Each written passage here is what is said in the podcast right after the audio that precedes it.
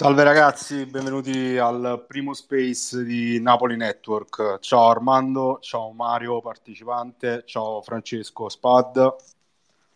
Oggi parliamo del Ciao Lele, ciao Mario, ciao ragazzi, ciao a tutti. Oggi parliamo della conferenza stampa di Spalletti, un po' di reazioni a caldo per chi l'ha ascoltata, chi non l'ha ascoltata magari può farsi un'idea. Tra poco ci raggiunge, ci raggiunge anche Francesco Adamo che è stato lì per Napoli Network ha seguito uh, tutta la conferenza.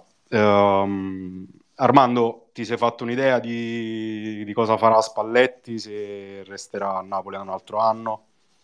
o se andrà via? Sincero, uh, ho... sarò anche sintetico.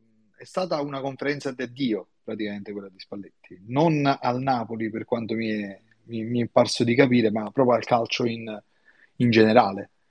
E lo sarà secondo me almeno per il prossimo anno, quindi non sarà un addio definitivo, magari poi ecco, questo mi ha fatto pensare poi uh, la domanda che hanno fatto sul, sull'allenare la Juventus nei prossimi tre anni, dove ha detto io uh, in sostanza ragionano anno per anno. Quindi, eh, secondo me, il prossimo anno Spalletti potrebbe, almeno da quel che ho capito io, eh, non allenare proprio, cioè, anche quando ha risposto eh, il fatto degli stivali, l'ho inteso come ecco, lavorare nella sua campagna, nella sua terra, insomma, e ritirarsi un po' dal, dalle scene del calcio.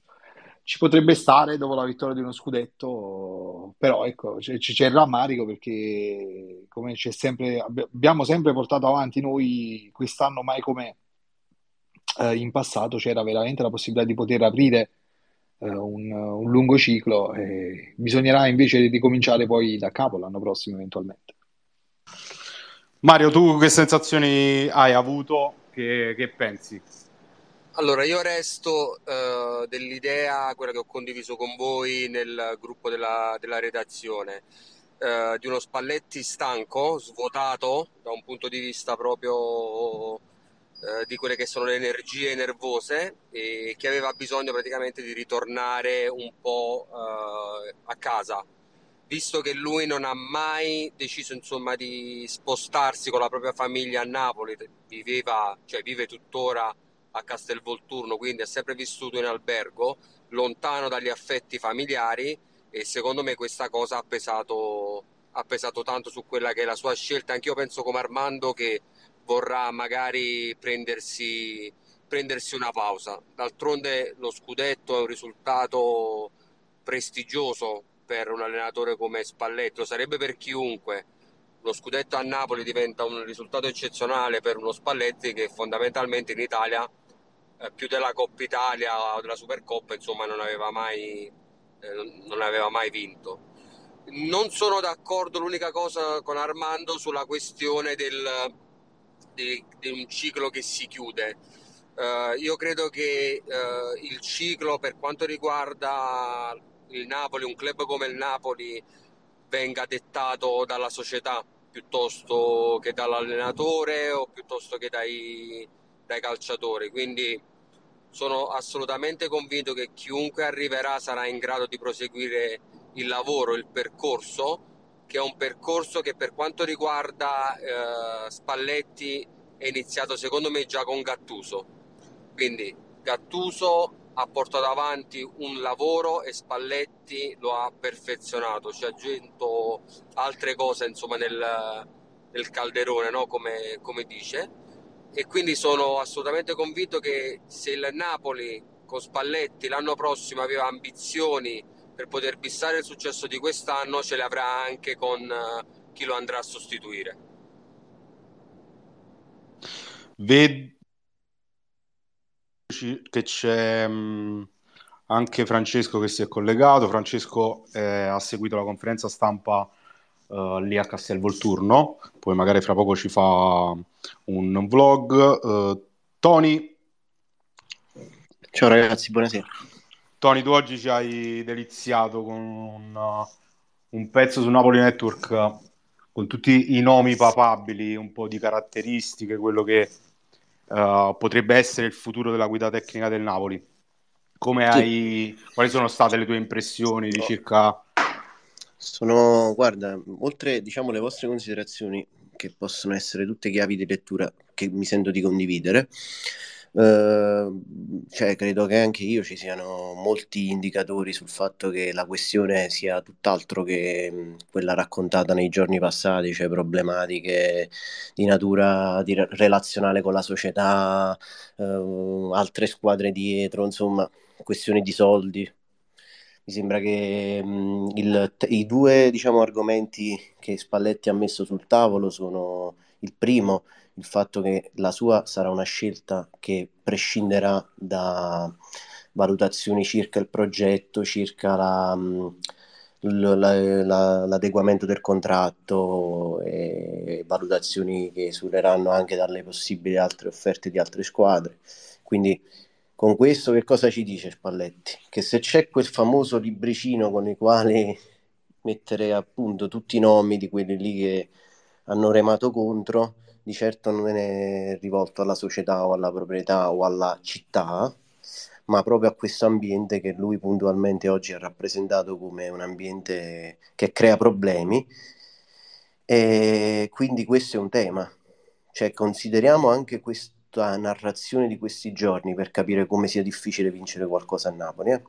Perché in questi giorni noi abbiamo visto giornalisti, io posso fare anche nomi e cognomi, giornalisti di testate giornalistiche importanti, famosi, raccontare di rapporti deteriorati tra proprietà e allenatore, raccontare di offerte di, di squadre strani- di, di, altre squadre per l'allenatore, di questioni riguardanti una PEC. Cioè, ragazzi, qui si avvelena, eh?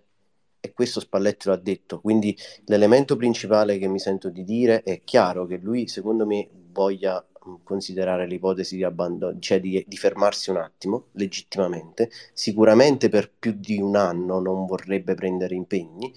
Quindi io dico, dalla conferenza di oggi c'è una finestrina aperta perché possa rimanere anche l'anno prossimo. Mi sembra che l'ultima domanda alla quale ha risposto lasci aperta questa opportunità, ma l'ipotesi di un progetto a lunga gittata credo sia da escludere eh, proprio per queste sue considerazioni. Francesco, ci sei? Sì, ci sono, mi sentite? Sì, sei ancora a Castelvolturno? Sì, sto ancora qui, sto fuori dalla sala, sala stampa. Raccontaci, raccontaci, prima di tutto la, l'aria che si respirava a Castelvolturno e poi dal vivo Spalletti come ti è sembrato e se c'è qualche off record da raccontare ai nostri ascoltatori. Allora, posso raccontare posso dirvi che in una settimana sembra cambiato il mondo, nel senso che uh, è una sensazione personale, ovviamente, quindi non ho la presunzione di dire che questa sia la verità, però uh, diciamo che um, la, come si dice, la, l'atteggiamento di Spalletti, il comportamento non verbale, come si suol dire, era molto diverso rispetto alla settimana scorsa, anche off record. Uh, settimana scorsa c'era un uomo che aveva raggiunto un obiettivo e che sembrava aver accantonato anche tutte quelle um, questioni che in qualche modo lo, lo, avevano disturbato. È stato molto, molto piacevole, molto amabile, soprattutto a telecamere spente. Uh, questa settimana non c'è stato un off record, quindi quello che ho visto io l'ha visto chiunque ha potuto vedere la conferenza stampa in video mi è sembrato un po' più, più teso, più infastidito. Io sinceramente mi accodo a quanto detto da, da tutti voi, nel senso che anche per me la, l'ipotesi più probabile a questo punto è quella di, che vede Spalletti fermo un anno, visto quello che ha detto, la metafora sugli stivali. Uh, però io credo che se esiste un presidente e un allenatore che possono cambiare le carte in tavola di questa situazione, questo presidente è De Laurentiis, questo allenatore è Spalletti, nel senso che riconosco in loro un coraggio che hanno dimostrato in tante scelte fatte in passato, che altri presidenti e altri allenatori non hanno avuto e che potrebbero anche uh, lasciar sperare in un colpo di coda, che in questo momento mi sembra un'ipotesi meno probabile, però diciamo che un altro anno, io non credo che non riesco ad andare oltre un anno di permanenza di Spalletti, un altro anno sia ancora possibile, insomma, vederlo, però ci vuole un grosso sforzo, come, come abbiamo detto più volte, in questo caso raccontano soprattutto le relazioni. Loro sono due uomini molto emotivi e quindi possono trovare nelle, nella loro relazione una motivazione per andare avanti. Poi io mm, sono d'accordo con l'analisi che eh, è sbagliato dire che, che la responsabilità sia della società, perché io ritengo che la responsabilità sia in grandissima parte nell'ambiente. Come abbiamo scritto in un articolo proprio oggi, abbiamo una testimonianza fisica di, di come Spalletti si sia legato, si sia legato certe questioni. Eh, questa famosa pila alta un metro di giornali conservati nell'arco di due anni, non nell'arco di quest'anno, perché ricordiamoci che la radice dei, dei, dei suoi cattivi pensieri sull'ambiente non è tanto di quest'anno, non è la PEC di De Laurentiis, non è il messaggino, non, ma è dell'anno scorso. E lui si è conservato questi giornali che abbiamo visto noi tutti i giornali, cioè io non sono un giornalista professionista, però insomma tutti coloro che erano presenti alla conferenza stampa hanno visto questa pila, non è una, un'immagine inventata o retorica, una figura retorica, ma è un'immagine concreta che lui ha trascinato all'interno della sala stampa, proprio come, come totem. Guardate, questo è uh, quello che voi pensavate di me. E adesso che facciamo? Quindi, se vogliamo cercare un colpevole, forse bisognerebbe guardarsi allo specchio. Sì, per chi ci ascolta e magari non ha letto il pezzo di oggi, uh, la, questa pila a cui fa riferimento Francesco è stata mostrata uh, alla fine della conferenza stampa di Napoli-Monza, giusto Francesco?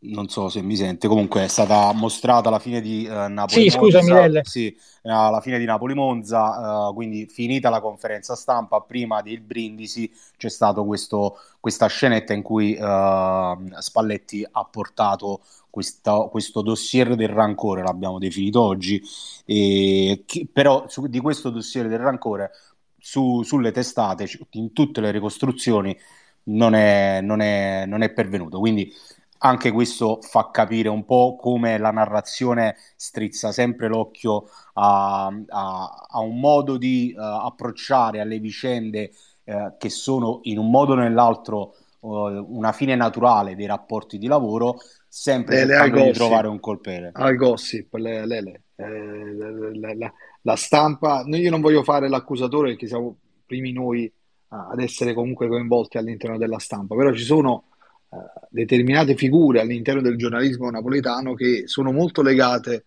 uh, al gossip. Sanno che sostanzialmente col gossip ci sono dei lettori e si aumentano quindi le visualizzazioni, le vendite, le trasmissioni, eccetera, e quindi loro sul gossip ci marciano perché sostanzialmente de- la narrazione che c'è stata nell'ultima settimana relativamente al, al, prolungamento, al non prolungamento, all'addio di Spalletti quale allenatore del Napoli, è stato puro gossip, non ci sono state notizie, ma soltanto gossip.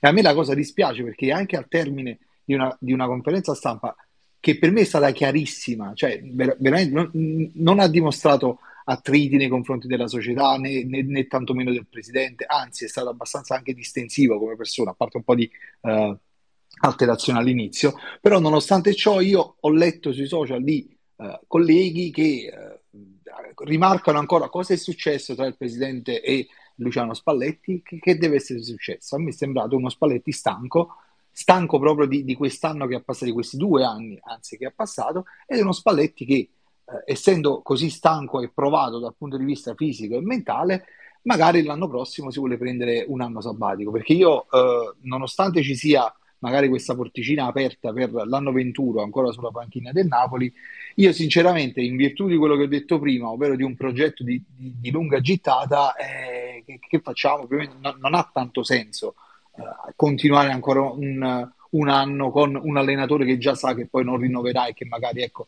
tirerà i remi in barca per starsene eh, in campagna a fare il vino, insomma. Quindi questo è quello che penso io. Marco, ci sei? Sì, sì, ciao ragazzi, ciao, ciao a tutti.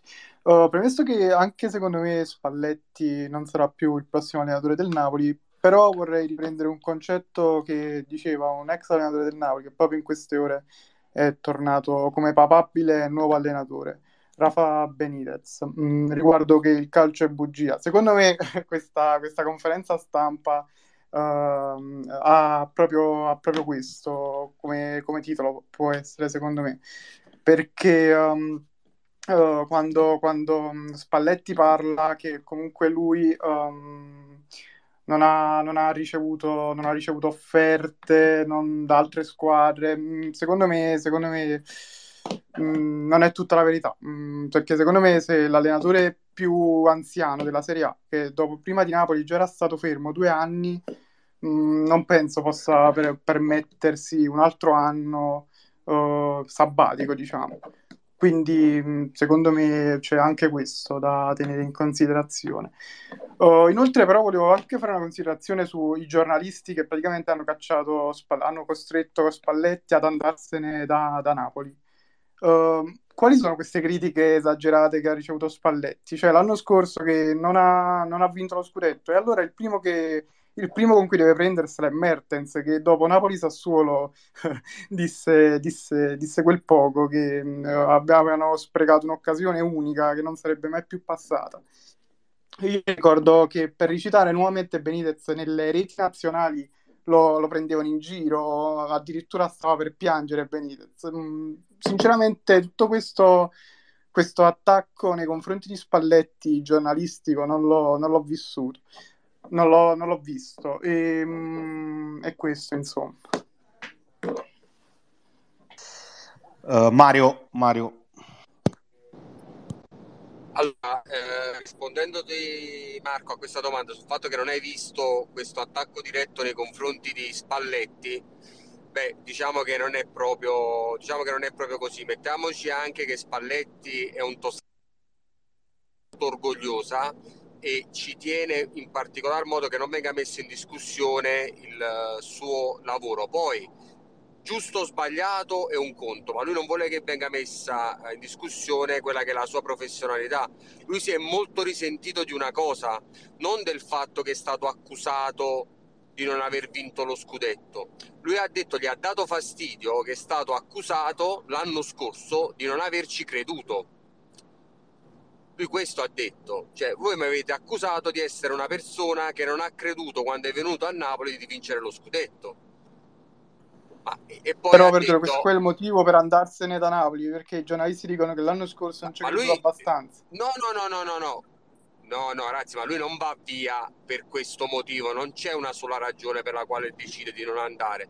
Per esempio, si può dire il fatto magari di voler stare vicino alla figlia piccola, che non la vede da due anni perché da due anni è lontano dalla famiglia, già di per sé questo potrebbe essere un, uh, un motivo. Il fatto di aver comunque vinto uno scudetto a Napoli, che è una cosa che accade una volta, ecco, ogni 33 anni, quindi un successo che l'ha svuotato anche da un punto di vista di quelle che sono le motivazioni, perché adesso fare di più vuol dire andare a vincere magari la Champions, come ha detto il presidente, e anche lui là magari dice un attimo, eh, abbiamo visto quello che è successo l'anno scorso per essere arrivati terzi, quando io ero venuto qui perché la società mi aveva chiesto di andare in Champions e abbiamo visto quello che è successo, ci hanno lanciato le uova sul pullman prima di Napoli-Sassuolo. Cioè, lui queste cose se le segna eh, e uno che era stato quando c'era, quando c'era stato lo sciopero del tifo durante Napoli-Milan, era uno che aveva detto un'altra cosa del genere, prende ne vado, cioè tutto, quello che accade vita che vive sul campo perché fosse soltanto per la vita vissuta sul campo lui allenerebbe sempre, tutti i giorni, però è uno, dopo anni e anni, ed è uno che praticamente dal calcio ha ricevuto tanto, magari non accetta più di buon grado determinate cose, non riesce più a fare buon viso a cattivo gioco. Probabilmente si sente di non dover dimostrare più nulla allora cerca determinate motivazioni, che poi a Napoli è un ambiente particolare, questo lo sappiamo. Lui infatti ci ha, voluto, ci ha tenuto a precisare una cosa. Lui non parla della tifoseria, anzi lui ha detto che spesso è stata grazie alla tifoseria, grazie ai tifosi che si è riuscito ad andare oltre a quelle zizzanie che venivano messe eh, in circolo da una parte della carta stampata. Ragazzi, fondamentalmente è stato chiaro, ha detto che la società è una grande società e che non ci sono problemi con la società. Col pubblico non ci sono problemi, Il vero problema è quella parte di media che remano, come è stato già detto praticamente, per uh, creare gossip. Ed è un gossip uh, soltanto ad aizzare gli animi, anche perché sono terreno fertile con una parte di tifoseria che è particolarmente suscettibile e quello che legge, mettiamola così.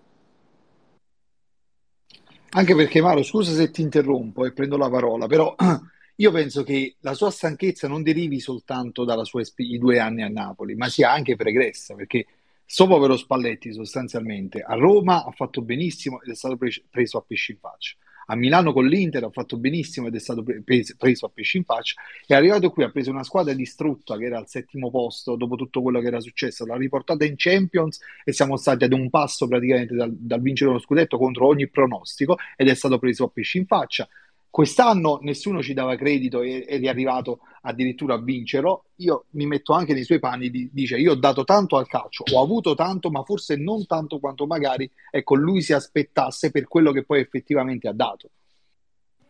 Sì, esatto, Armando, era questo il discorso che volevo, cioè il discorso che faceva è proprio questo. Dopo un'esperienza sulla panchina lunghissima, avendo raggiunto una certa età, cioè non è più un, un ragazzino, non è più disposto a sottostare a certe dinamiche che sembrerebbero normali per, per, il calcio, no? Perché qua siamo tutti quanti abituati a sentir dire, eh vabbè, ma quelli sono dei privilegiati, prendono milioni di euro e quindi si devono beccare magari anche le critiche e stare zitti. Evidentemente lui non, non vuole più fare questo. Lui ha sempre detto, io ormai la bistecca a tavola la metto, non ho più bisogno insomma di allenare, mi potrei fermare anche in questo momento e quindi non voglio più sottostare. E considerando poi anche il personaggio perché comunque è uno che anche in passato anche con i giornalisti a Roma e con i giornalisti a Milano ha avuto tra virgolette dei problemi. Lui è anche un po' caratterialmente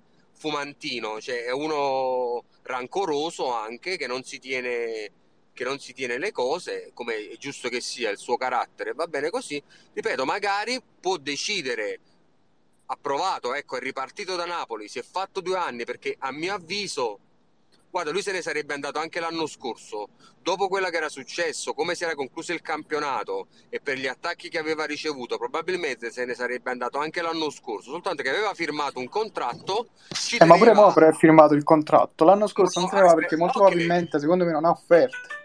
Però ragazzi, pensate una cosa, pensate, pensate a questa cosa. Lui quando gli ha detto uh, ma quindi rimane perché De Laurentiis ha detto in un'intervista che rimane, lui come ha, risposto in conferenza stampa? Non lo deve dire a voi, lo deve dire a me. Ha detto proprio lo deve dire a me che rimango. Secondo me, ragazzi, eh, questa è ovviamente una mia ricostruzione, già qualche abboccamento c'era stato con De Laurentiis, magari qualcosa a dirgli Presidente, guardate, qua finisce questa stagione, probabilmente io non non, sare- non sono più disposto, sono rimasto un altro anno perché ho voluto onorare il contratto, però magari mi sento di andarmene via. E De Laurentiis gli ha mandato la PEC, proprio capito? Io ti ho mandato la PEC, però sediamoci come a voler dire io voglio che tu resti un altro anno. Poi sicuramente si saranno visti, avranno, a mio avviso, trovato un punto d'incontro e probabilmente Spalle- eh, De Laurentiis avrà detto a Spalletti aspettiamo la, la, conclusione del campionato, aspetta che io abbia già uh, un allenatore pronto da, da poter, per poterti rimpiazzare e poi questo, facciamo questo annuncio. Troviamo anche il modo giusto per poterlo fare. Eh, perché ragazzi, ripeto, il, proble- il, problema non è sicuramente con la società, non è sicuramente un problema economico e non è un problema soprattutto di quelle che possono essere le garanzie tecniche, perché un allenatore che a maggio chiede garanzie tecniche per un mercato che non sappiamo come si svilupperà, perché De Laurentiis giustamente non può fare promesse, non può promettere di trattenere Kim, ad esempio, che ha una clausola, non può promettere di trattenere un, un Osimen, perché se domani il Paris Saint Germain o una qualunque altra squadra si svegliano con 160 milioni di euro e offrono 10-12 milioni di euro a Osimen, Victor fa pressione giustamente magari per andarsene via E quindi cosa facciamo? No, Quindi, ma infatti, me, Mario, scusa se ti interrompo, comunque sia le garanzie tecniche, il quadernino con gli appunti delle frasi infelici di De Laurentiis, la PEC, sono tutte ricostruzioni che, che non tengono conto della realtà e del fatto che sono dei professionisti che sanno qual è il, in che direzione va il calcio, quindi eh, sono d'accordo con te. Eh, Tony, eh, un attimo solo, Tony, c'è Carlo che ha la mano alzata. Carlo, prego, intervieni. Sì, buon pomeriggio a tutti. Eh, vabbè, io sarò breve. La mia opinione è la seguente, cioè che eh, Spalletti rimarrà perché eh, lui vuole vincere e finalmente ha trovato una squadra e una dimensione che può permettergli di vincere tutto quello che in carriera non ha vinto. Quindi secondo me il suo desiderio eh, di raggiungimento personale supera qualsiasi altra cosa.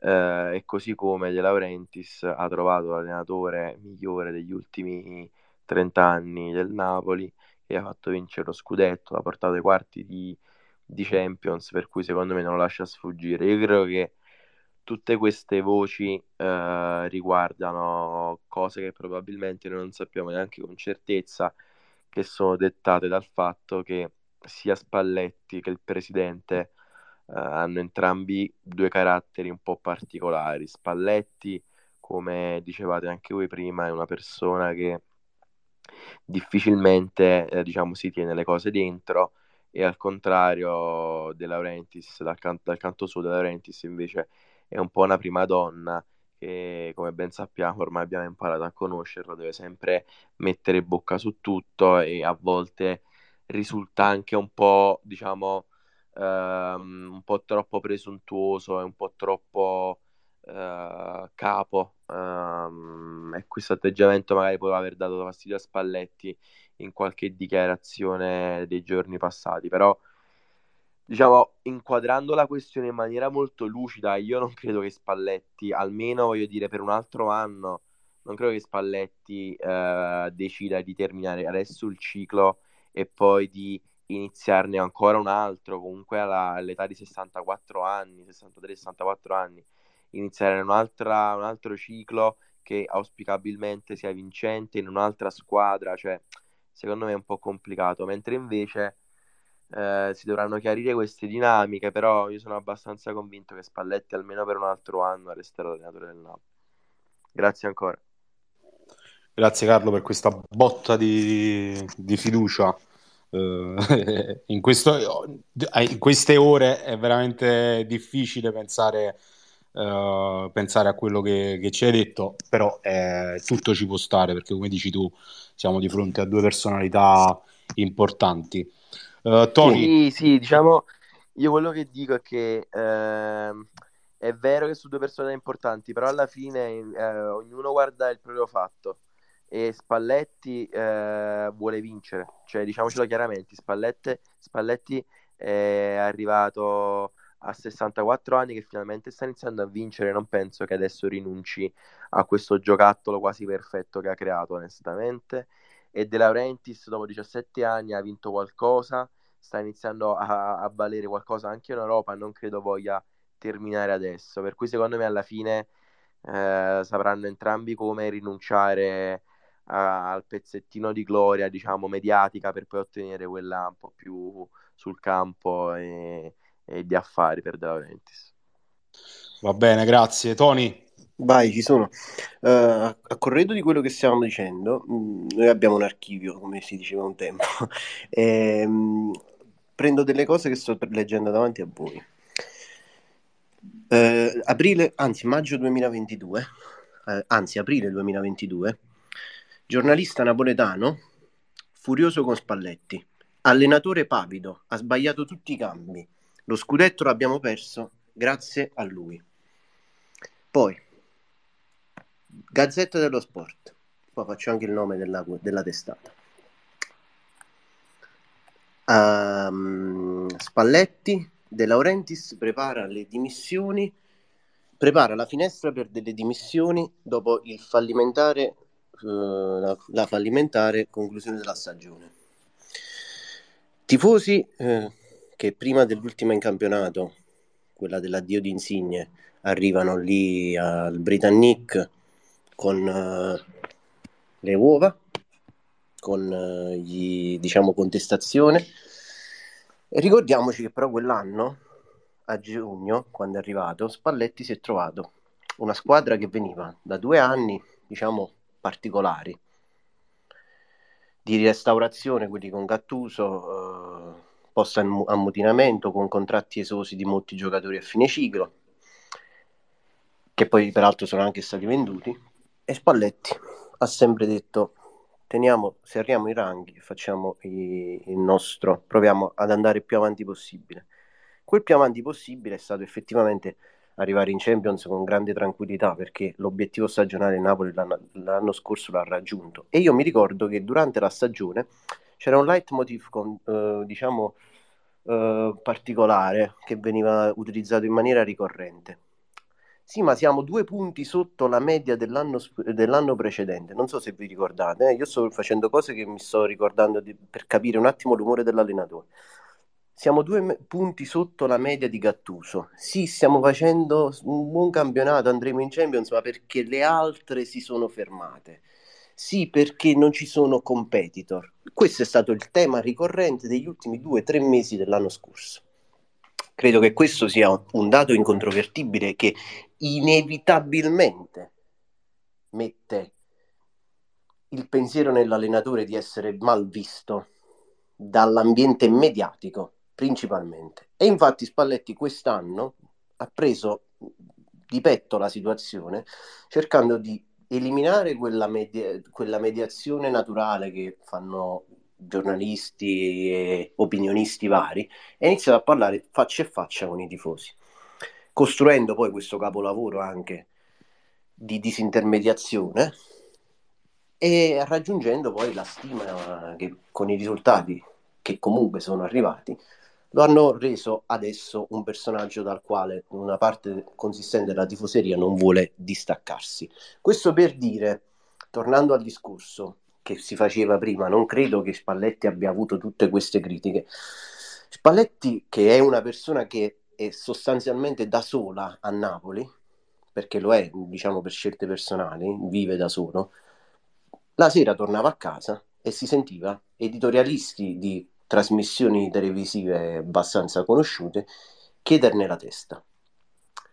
Si è sentito durante un campionato che lui ha portato dalla prima all'ultima st- giornata a raggiungere l'obiettivo l'anno scorso, sentirsi dire che tutto sommato stava facendo un campionato normale, che forse addirittura giocava, che le ali segnavano di meno rispetto all'anno precedente, che, che eh, la media punti non era poi così tanto eccezionale. Questo si è sentito dire Luciano Spalletti per un anno intero l'anno scorso. Quest'anno, a, a, come si dice, a antifona, a un certo punto, ha iniziato a vedere anche che a fine di quest'anno, ad aprile, si è ritornato a parlare del famoso aprile nero.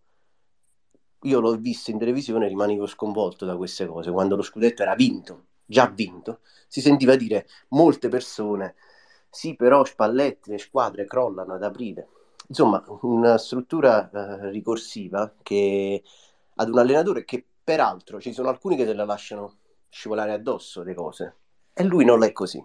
Ma noi possiamo mai pensare di cambiare le persone a 64 anni? Ci sta. Spalletti credo che oggi abbia messo i puntini su lei e abbia messo di fronte alle responsabilità ancora una volta i media che non sono, mi perdoneranno anche se qualcuno ci sta sentendo, se è vicino, i media di questa città, in buona o in mala fede, non lo so, non sono all'altezza del livello di squadra, di giocatori di ambiente come piazza, come città, come tifosi, che stanno dimostrando quest'anno. Quindi io credo che se dobbiamo trarre un esempio, un, un, una morale da questa storia, è dare meno importanza a queste persone che costruiscono un ambiente nel quale è difficile emergere. Uh, Tony, posso permettermi di aggiungere una cosina su quello che hai detto? Assolutamente sì, Franci. Eh, io voglio proprio uh, precisare questo, che in qualche modo anche lo stesso, la stessa testata di Napoli Network, che ha accolto diverse voci, uh, quali quelle che stiamo state ascoltando adesso, nasce proprio come forma di reazione a questo modo di raccontare il Napoli degli ultimi anni. È proprio, proprio come un, è un sentimento che è nato proprio per, per um, evidenziare la distorsione che c'è tra quello che fa effettivamente la squadra e quello che invece raccontano uh, i uh, giornali generalisti. E, perché è importante? Perché il potere della narrazione è fondamentale quasi quanto il calcio che vediamo sul campo. Noi siamo usciti dai quarti di Champions per il potere della narrazione. Io continuo a pensare questo. Il fatto che uh, ci è stata presentata la sfida come insormontabile perché esiste questo fantomatico DNA Champions è stata una delle componenti che ci ha fatto uscire dalla Champions. Quindi il calcio raccontato, che chi se ne dica, è...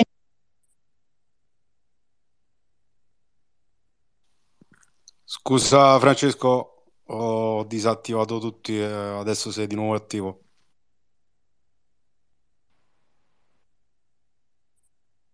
Il bello della diretta. Mi sa che non ci sente più. Mi sentite ragazzi? Sì. Ok. Uh, niente, non so fino a dove stavo parlando. Comunque il succo del discorso era questo, è che uh, il potere della narrazione attualmente è importante qua, quasi quanto il calcio giocato. Quindi noi siamo usciti, io dicevo, siamo usciti anche dai quarti di Champions per il potere della narrazione, per questa, questo sottile complesso di inferiorità che abbiamo voluto raccontare, hanno voluto raccontarci, descriverci con il Milan che ha il DNA da Champions e il Napoli che non lo possiede. Quindi il, la maniera di raccontare il Napoli è molto importante ed è uno dei motivi per il quale è nato Napoli Network, secondo me, proprio come forma di reazione a un modo sbagliato di raccontare la realtà dei fatti. Per questo noi continuiamo a, a, a spingere su questo tasto, sul fatto che la responsabilità maggiore sia dei media locali, perché ogni cosa contribuisce a creare un vulnus. Vi faccio un ultimo esempio, uh, vi ricordate lo striscione della panda, insomma, la panda te la restituiamo? E se uno non ingigantisce quell'episodio, che magari possono essere state due persone che hanno messo questo striscione, non si creava un caso. Invece quell'episodio è diventato gigantesco e ha creato una, un cortocircuito enorme. E questo insomma è quanto, quello che io penso in continuazione a quello che ha detto Tony. Bisogna uh, affidare, affibbiare le giuste responsabilità anche a chi questo Napoli lo ha raccontato e già adesso, a una settimana, da, a due settimane dal trionfo, ha, ha già iniziato a a lamentarsi di, di, per esempio della sconfitta col Monza, cosa che non sta né in cielo né in terra. Mi fermo qui, non voglio esagerare. Sì, prima di passare la palla a Marco, eh, volevo anche dire che addirittura tra primo e secondo tempo di Udinese-Napoli eh, è incominciato un tantam, in cre- è incominciato il processo a Spalletti, no? eh, non era più in grado di vincere, quindi sembra... Ah, con lo scudetto a un punto, quindi è veramente paradossale la situazione della piazza napoletana. Marco, prego. Mi sentite? Sì, sì, no, io volevo, volevo, fare un discorso su Spalletti se posso. Volevo dire che eh, secondo me ehm, è vero che comunque magari in questi giorni eh, si è, mh, mm, non dico ingigantita la cosa, però eh, io penso che su Spalletti bisogna, fa- bisogna fare anche il discorso che, che, comunque dopo aver vinto uno scudetto, eh, cioè comunque magari eh, non dico che, che, succeda anche a lui, però magari uno scudetto a Napoli è diverso e quindi eh, tu in testa tua puoi dire non posso fare più niente. E quindi ti possa mancare una motivazione. E, e quindi per questo magari Spalletti secondo me ci sta un attimo pensando. Perché secondo me ha anche un timore di dire se poi magari l'anno prossimo faccio di meno e, e una, Napoli è una, è una, piazza che ormai un po' conosce quindi eh, può essere che fa questo discorso e, e secondo me eh, il discorso delle motivazioni per Spalletti in questo momento è cruciale cioè, secondo me per lui è cruciale capire cosa, cosa, realmente vuole dal suo futuro e le motivazioni di restare a Napoli. E infatti, secondo me, eh, Spalletti non, non, credo, non so se sia vero il fatto del, del, del rifiuto. Lui l'ha detto di, ha detto di no oggi, però non so cosa, non, chi, non, si sa mai cosa c'è dietro. Secondo me Spalletti ancora non ha accettato perché secondo me vuole capire se ha ancora motivazioni dopo uno scudetto che a Napoli è storico. Grazie. Ma è così. Uh, ok, allora c'era Andrea. Ciao ragazzi, eh, guardate, io su, sulla questione Spalletti faccio molta fatica a farmi un'idea chiara, semplicemente perché eh, ho una visione parziale, cioè non, non conosco eh, gran parte dei fatti, quindi mh, mm, davvero eh, eh, sono portato a pensare che se Napoli e Spalletti eh, eh, hanno deciso di, di separarsi, eh, non a caso dico eh, il Napoli e Spalletti, perché non so se la cosa sia unilaterale eh, o, o, bilaterale. Eh, vuol dire che, che, va bene così, cioè io ringrazierò per sempre Spalletti, per me è un grandissimo allenatore, però cioè, sono ragazzi molto tranquillo. Per me il Napoli con De Laurentiis in una botte di ferro sono un pelino più, non dico preoccupato, però qualche ansia me la dà eh, la situazione di Giuntoli. Perché mh, sull'allenatore, che io vedo come una figura molto operativa, quindi una figura di campo, mh, la società, il presidente ha sempre saputo scegliere bene eh, Giuntoli è un dirigente e dai dirigenti passano, passano le strategie della società, eh, quindi mi, mi, intriga più quella situazione. Mm, vorrei, cioè, arriverei anche al 30 giugno senza sapere cosa fa Spalletti, ma di Giuntoli mi interessa, mm, magari a voi meno. Eh, vi ascolto. Ciao.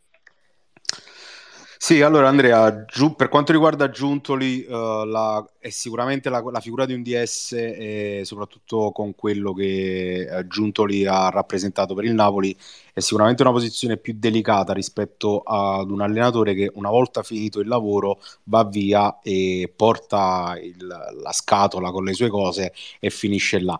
Mentre per quanto riguarda il DS c'è tutto un lavoro che è uh, prolungato negli anni e che comunque ha una visione anche uh, futuristica, uh, nel senso che tutto quello che è stato studiato da Giuntoli e dai suoi uomini comunque era di dominio pubblico all'interno dello staff.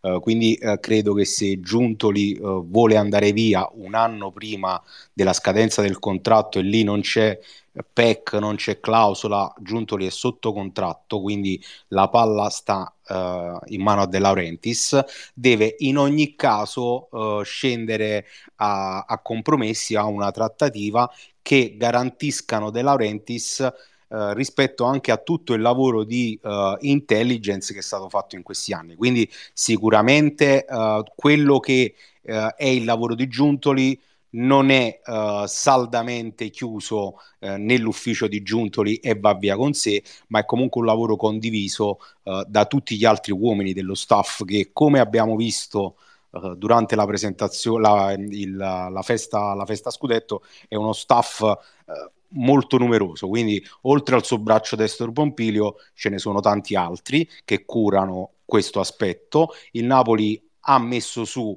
uh, un outsourcing di, um, di osservatori uh, che però um, diciamo fanno parte della società, cioè sono interni alla società. Poi c'è una figura di riferimento come Giuntoli e il suo braccio destro Pompilio che sono dei coordinatori e ovviamente hanno anche enormi capacità di scouting uh, da soli.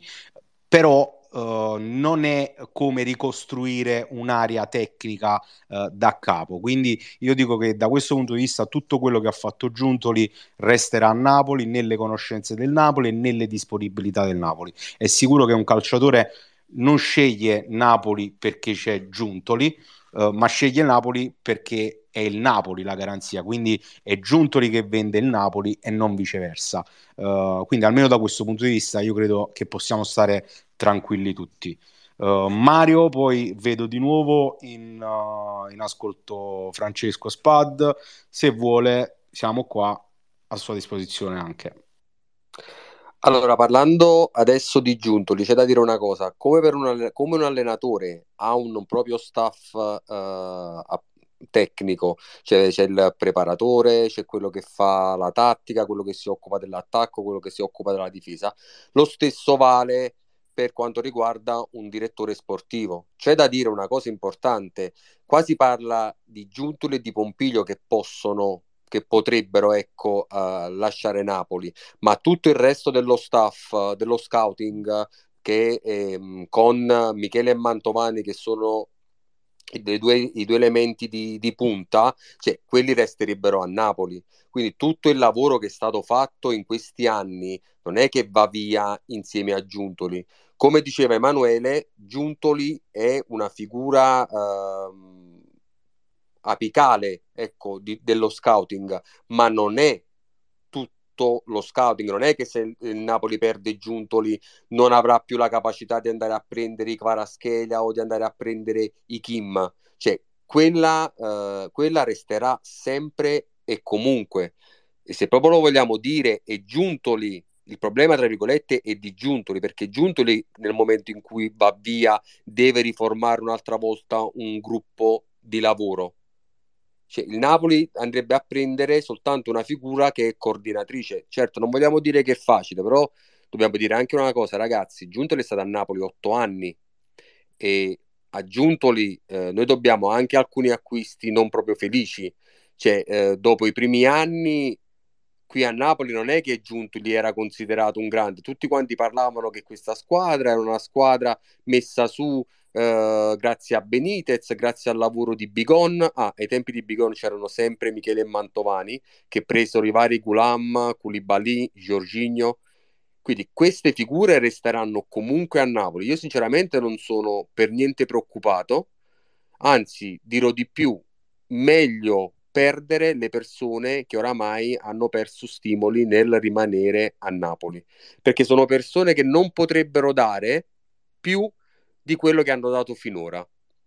Il nostro obiettivo è sicuramente quello di crescere, di andare a prendere una figura che sappia sostituire sicuramente Giuntoli, ma da un punto di vista di coordinamento e da un punto di vista di rapporti con la squadra, perché eh, la, l'importanza di Giuntoli mi è stato praticamente detto era soprattutto nel rapporto che aveva con i calciatori e di fare da cuscinetto tra la società e il, e la squadra. Quindi questa figura sicuramente servirà, dovremmo crearne un'altra, anche se comunque c'è il team manager del Napoli, adesso mi sfugge il nome. Santoro. Santoro, esatto, che lavorava G- dai tempi di, di Mazzarri che comunque resterà e magari potrebbe avere un ruolo più importante all'interno eh, dello spogliatoio. Secondo me è importante che restino figure come Micheli e Mantovani. Loro sono fondamentali e sono assolutamente sicuro che il Napoli ha già pronto il mercato, ha già pronti i nomi da qui per i prossimi 3-4 anni. Quindi non è che va via Giuntoli e il Napoli non riuscirà più a fare mercato. Come non è vero che quando c'era Giuntoli il Napoli ha fatto sempre degli ottimi mercati tutti gli anni. Ecco, questo. No, anche perché banalmente, se da una parte è vero che c'è il timore da parte dei, dei, dei, tifosi, insomma, che uh, venendo a mancare Giuntoli ci possono essere delle difficoltà poi ad arrivare a determinati nomi, a scovarli più che ad arrivare a determinati nomi. Dall'altra c'è anche la, il, il timore per l'appunto che effettivamente possano essere esportati laddove poi Giuntoli andrà, e mi riferisco nella fattispecie alla Juventus. Uh, io questo lo penso meno probabile perché conoscendo un po' oramai su quasi 19 anni insomma, di, di presidenza, quindi conoscendo come è fatto De Laurentiis, sicuramente lasciandolo soprattutto andare prima della, della, scadenza del contratto, sicuramente ci saranno delle clausole de, de, degli NDA dove per l'appunto ecco, non potrà uh, utilizzare tra virgolette i nomi che gli sono stati comunque forniti da, dallo scouting del Napoli. Quindi questo è quello che voglio pensare uh, io per quanto riguarda Uh, poi il, il, lavoro che eventualmente Giuntoli andrebbe a portare, che è fatto qui a Napoli, ma andrebbe a portare altrove. Quindi su que- anche su questo io mi sentirei di essere uh, sicuro. Ar- Armando, però perdonami una cosa, io la capisco questa cosa, è una cosa che ho sentito da più, insomma, da più voci, insomma, eh, ma secondo te esiste un calciatore nel mondo che conosce soltanto Giuntoli e che, che, che, non conoscono altri centinaia o migliaia di no no no, no questo no questo no, no questo però no. aspetta riferisco, scusami eh, eh, io mi riferisco magari ai nomi che sono stati fatti per determinati ruoli da faccio l'esempio no, da Michele Mantovani da loro eh, e da tutti i loro uomini ma il Napoli ecco... secondo me Armando il Napoli secondo me questi uomini che sta trattando ma già li sta trattando da mesi Ah no, per... su questo sono consapevolissimo. E quindi il Napoli è già magari avanti nelle trattative. Ora io eh, Mario, il compromesso... scusa se ti interrompo, però il compromesso è proprio questo qui.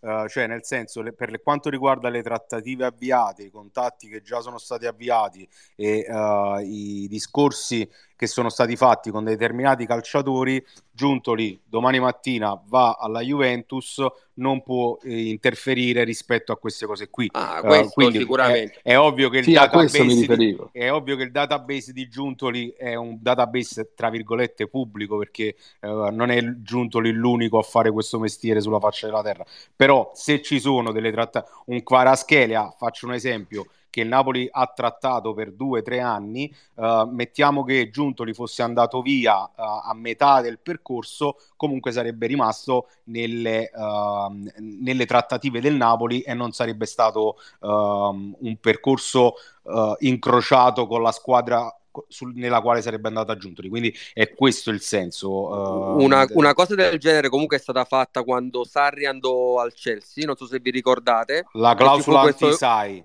questo gentleman agreement che ci fu praticamente, dove il Napoli disse ok, Giorginio, che era il calciatore che serviva per fare plusvalenza e per fare fondamentalmente il mercato, che fu ceduto, però altri giocatori furono bloccati, quindi Sarri liberò gratuitamente Sarri, cioè scusa, De Laurentiis liberò gratuitamente Sarri che era ancora sotto contratto, lo fece andare al, al Chelsea, lo fece tribolare per più, per più di un mese e poi praticamente con Giuffri, uh, Giuffredi praticamente che se l'ha prese uh, in un'intervista con lo stesso De Laurentiis dicendo che gli, ave- gli, era stato impedito praticamente a Diusai di, di andare al, al, Chelsea. Tra l'altro Quindi... Mario, scusa, scusa, se ti interrompo, giusto un'osservazione su quanto hai detto. Uh, io sinceramente, come tu hai giustamente osservato, Giuntoli non, non ha fatto soltanto di grandi colpi, ha, ha avuto anche lui i suoi i suoi colpi, diciamo, sbagliati.